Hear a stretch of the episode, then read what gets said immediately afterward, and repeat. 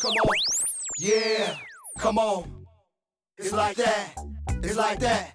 Hello and welcome to my young, loyal listeners of Teen Bible Study Talk in 10 Minutes. So, what do you know? Word on the go. This podcast is brought to you by and produced by Real Time with the Bennetts, where real talk happens all the time. I'm your host, Minister Bennett, of today's episode, and my co host is the lovely Sister Bennett, as my husband affectionately calls me. Thank you for allowing and trusting us to be a part of your Christian walk. In this week's episode, we will be discussing Steadfast in Difficulties, Part 2 Truth in Christ, according to God's Word. Yeah. That's right. Come on, come on, come on. We are live in PNT Podcast Studio with another great lesson for another great week. Yep, we're going to be talking about steadfast in difficulties, part two, but truth in Christ as relates to that. Let's get started. Let's get right down to it. The world and the biblical meaning of truth. That which is true or in accordance with fact or reality. We can find this in Matthew 24 and 24. For false messiahs and prophets will appear and perform great signs and wonders to deceive, if possible, even the elect. This is extremely bothersome for me when it comes to my young loyal listeners. Why, you ask? The thought that someone would perpetrate, aka pretend to be a conveyor of God's truth, only to taint God's truth to draw God's next generation away from God's plan for their lives and His kingdom.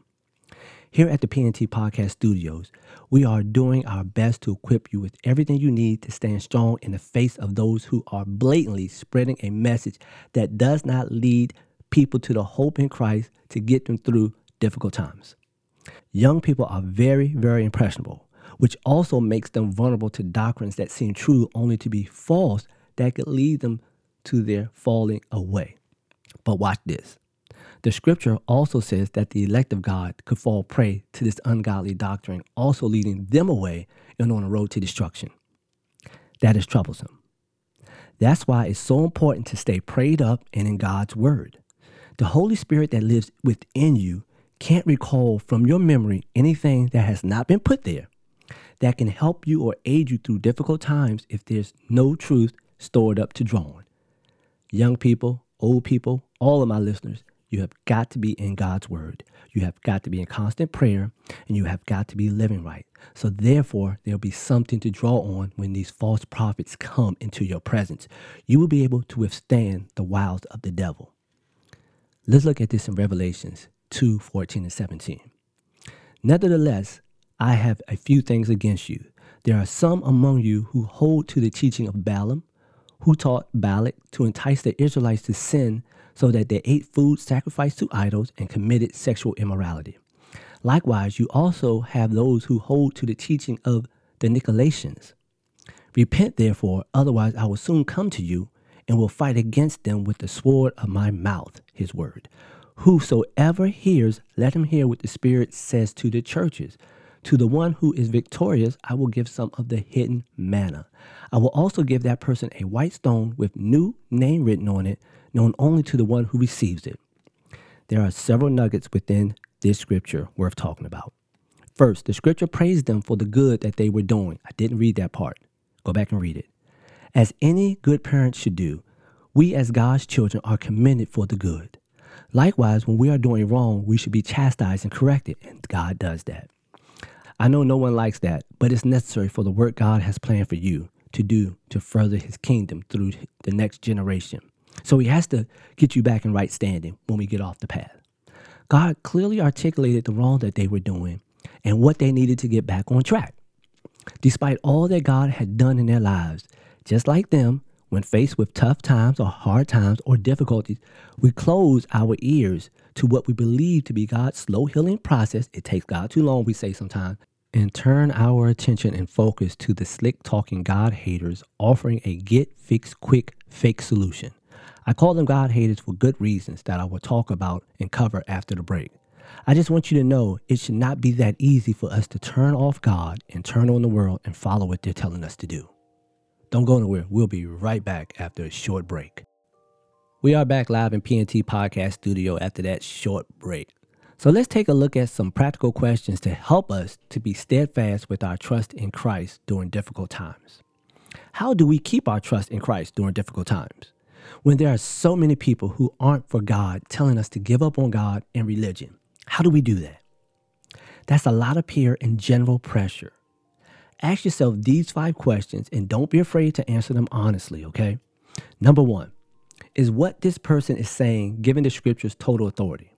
In other words, is the person using his or her own words or the Bible words? Deuteronomy 12:32. See that you do all I command you. Do not add to it or take away from it. So basically, when a person is speaking on behalf of the Lord, they should be speaking what God says, not what they say. Their words should line up with the word of God. They should not take away from it or add anything to his word. His word can speak for itself, and it has and it stands the test of time. Number two, is what this person said showing God's grace? Does what this person is saying point to our desperate need for a Savior and God's saving love for us? Hebrews 4 and 16. Let us then approach God's throne of grace with confidence, so that we may receive mercy and find grace to help us in our time of need. This verse is very timely and perfect for this lesson. It speaks the very fabric of us having difficult times.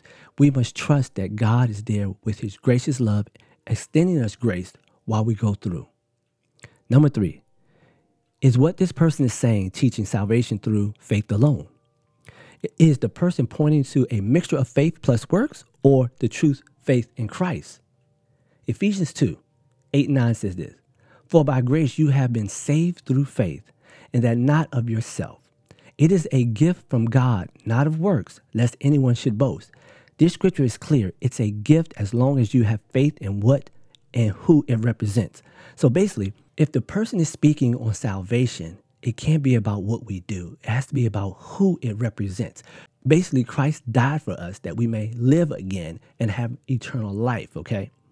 So it needs to point to faith, not our works, our belief in Christ's death, okay? Number four, is what this person said pointing to the Lord Jesus Christ? Is the person teaching that Jesus lived a life we could not live, paid for our sins by death on the cross, and resurrected from the grave, proving that he is Lord?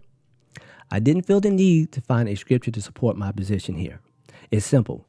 If a person doesn't line up with Jesus Christ, loved us so much, and was so awesome that he decided it was better for him to die and for us to live, then we ain't listening to that nonsense. It's just that simple. Number five is what this person is saying giving God the glory? Is the person giving him or herself the praise and glory? Uh, or does he or she point to God as the one who deserves the worship? Isaiah 42 and 8. I am the Lord, that is my name. I will not yield my glory to another or praise to idols. God is very clear on this. He said his name is Lord, that he is God, and that's his name. He ain't yielding or giving his glory to anyone else, and you shouldn't either. God deserves all the glory for what he does in our lives and through our lives. So make sure you give God all the glory that he needs and deserves. Hey, let's see what they're rapping about over here in the conversation corner. Hey, Minister Bennett. What y'all rapping about over here? We were chatting about how we can keep from stumbling, meaning how we can stand against the enemy when he comes in sheep's clothing, how we can know what is biblical and what is from the devil. One of the ways that we discuss is that we must continue to study to show ourselves approved. We must know the Word of God for ourselves and not rely on what someone else tells us about the Word. This way, we can know biblical truths from the lies of the devil. I know that for some it takes a lot to read and study the Bible, but you really must take some time out of your schedules to do it. We cannot tell you how many minutes or hours you need to spend, but we do know that this is how you grow in the Lord. Remember, a few weeks back, we talked about the different kinds of grounds that the seeds, meaning the Word of God, fall on. You have to make sure that your soil is rich so that when the Word of God falls, you have the good ground needed for the Word to grow in you. The devil comes to kill, steal, and destroy, so you have to be woke to God's word to know whether or not a false prophet is speaking to you. The word that they speak must be in line with God's word. And the only way you're going to know is by knowing the word for yourself. Since the pandemic, people have used different social media platforms to speak a word of God.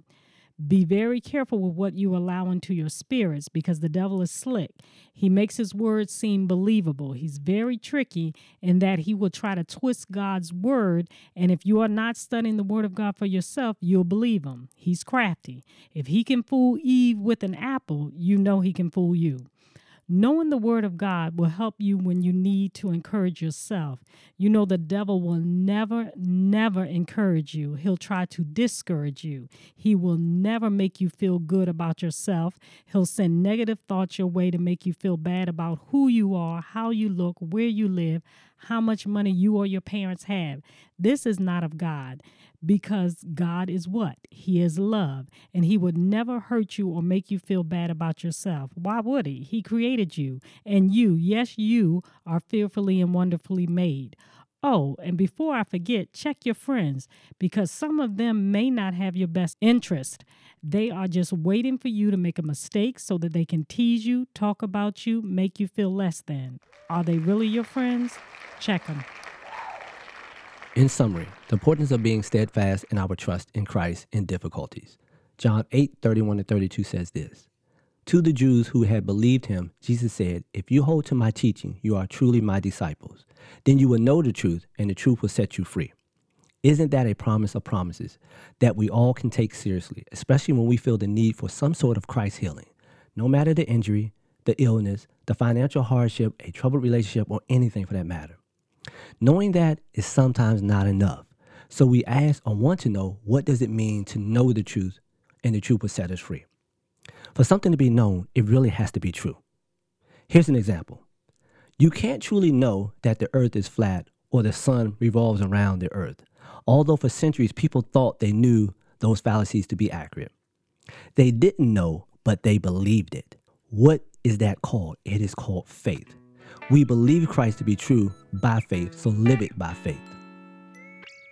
As always, please don't forget to subscribe and share so that you and your friends will get all future notifications when new and exciting episodes are uploaded and posted. Until next time, stay safe and live a life holy and acceptable to God. After all, it's your reasonable service.